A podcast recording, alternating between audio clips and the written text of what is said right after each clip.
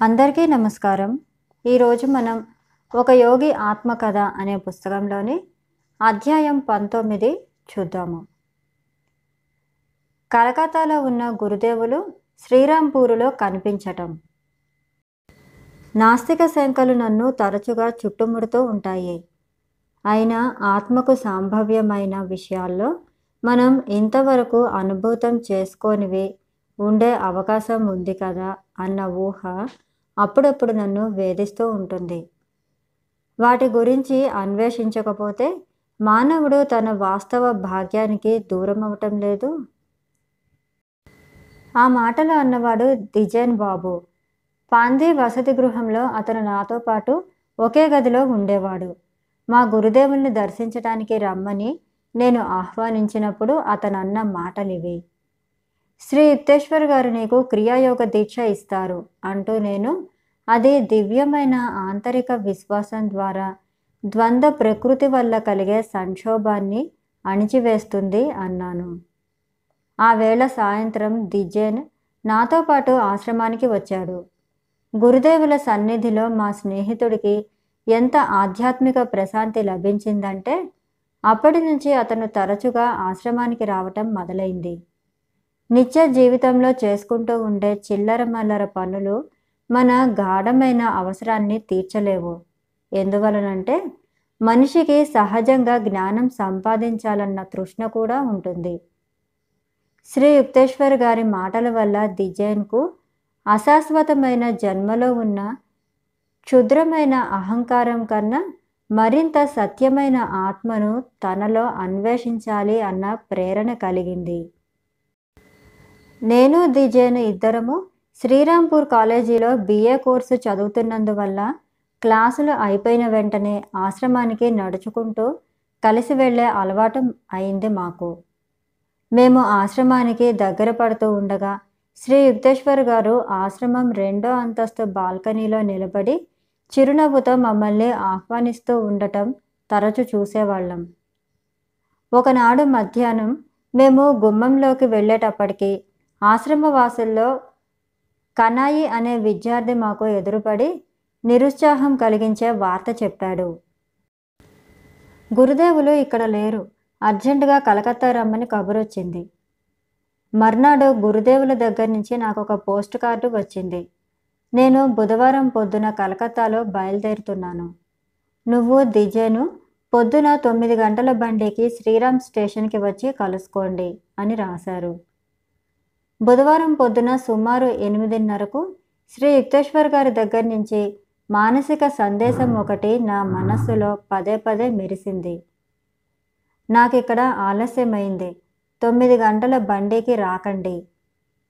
అప్పటికే బయలుదేరటానికి బట్టలు వేసుకుని సిద్ధంగా ఉన్న దిజైన్కు ఈ తాజా కబురు చెప్పాను.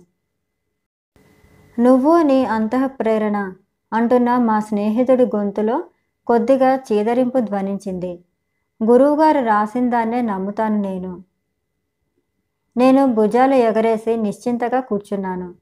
దిజైన్ కోపంగా గొనుక్కుంటూ గుమ్మం దాటి దభీమని తలుపు వేశాడు.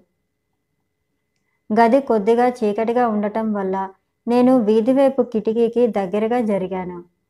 కిటికీలో నుంచి వస్తున్న కొద్దిపాటి సూర్యకాంతి హఠాత్తుగా పెరిగిపోయి తీక్షణంగా ప్రకాశించింది.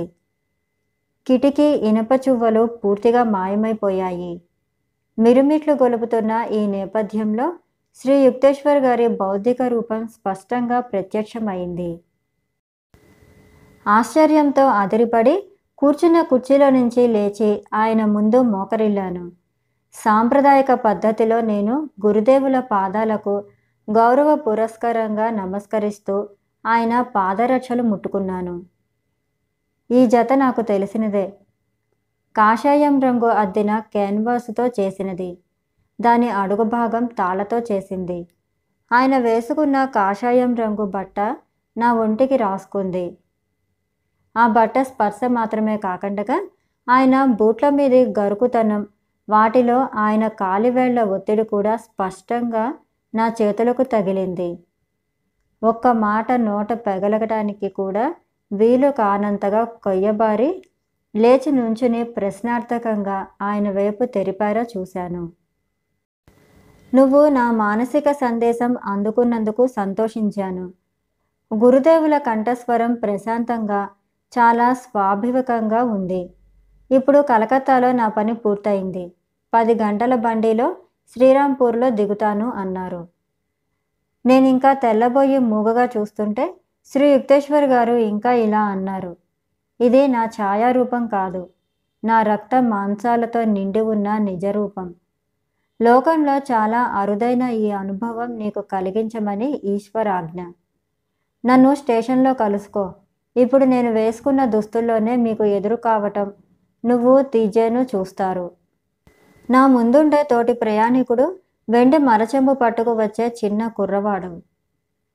మా గురుదేవులు మర్మర స్వరంతో దీవిస్తూ నా తల మీద రెండు చేతులు పెట్టారు.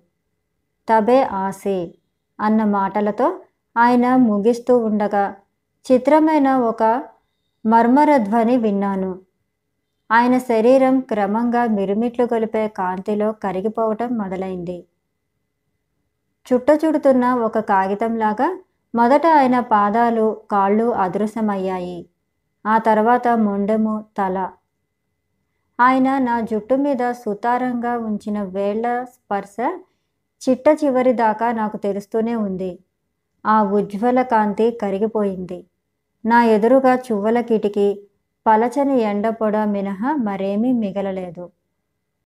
ఒకవేళ నేను భ్రమకి గురి కాలేదు కదా అని వితర్కరించుకుంటూ సగం మగతలో ఉండిపోయాను.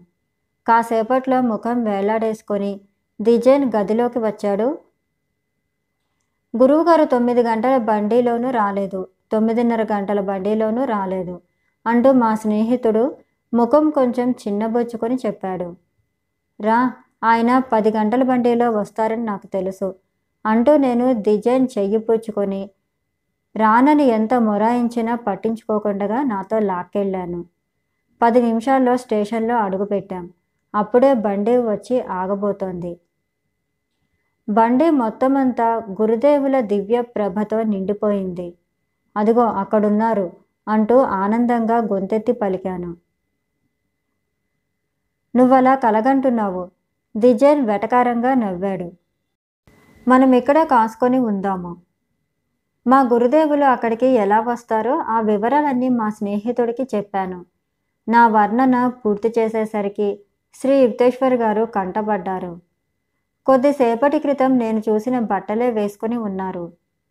వెండి మరచెంబు పట్టుకొని వస్తున్న ఒక చిన్న కుర్రవాడి వెనకాల మెల్లగా నడుచుకుంటూ వస్తున్నారు. నమ్మశక్యం కాని ఈ విచిత్రమైన అనుభవంతో భయం ఒక అలలా నాలో వ్యాపించింది ఒక్క క్షణం. భౌతికవాద పూరితమైన ఇరవయవ శతాబ్దం నుంచి జారిపోయినట్టుగా అనిపించింది. యేసుక్రీస్తు సముద్రం మీద పీటర్కు ప్రత్యక్షమైన సనాతన కాలంలోకి వెళ్ళిపోయానా?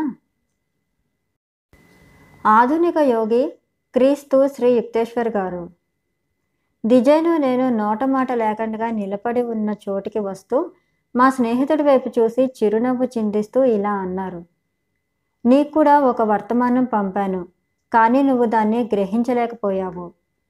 దిజైన్ మౌనం వహించాడు. కానీ నా వైపు అనుమానంగా వాడిగా చూశాడు. మేము గురుదేవుల్ని ఆశ్రమం దాకా దిగబెట్టిన తర్వాత నేను మా స్నేహితుడు శ్రీరాంపూర్ కాలేజీకి వెళ్ళిపోయాం. దిజన్ వీధిలో ఆగిపోయాడు. అతనిలో అణువణువు నుంచి నా మీద క్రోధం పెళ్ళుబుకుతోంది. అయితే గురువుగారు నాకు వర్తమానం పంపారు. అయినా నువ్వు దాన్ని దాచిపెట్టావు. దీనికి నువ్వు సంజాయిషి చెప్పుకోవాలి. నీ మనస్సు అనే అర్థం గురుదేవుల సూచనలన్నీ నువ్వు గ్రహించలేనంత చంచలంగా ఊగిసలాడుతూ ఉంటే నేనేమైనా చేయగలనా? అంటూ ఎదురు ప్రశ్న వేశాను. డిజైన్ మొహంలో కోపం ఎగిరిపోయింది.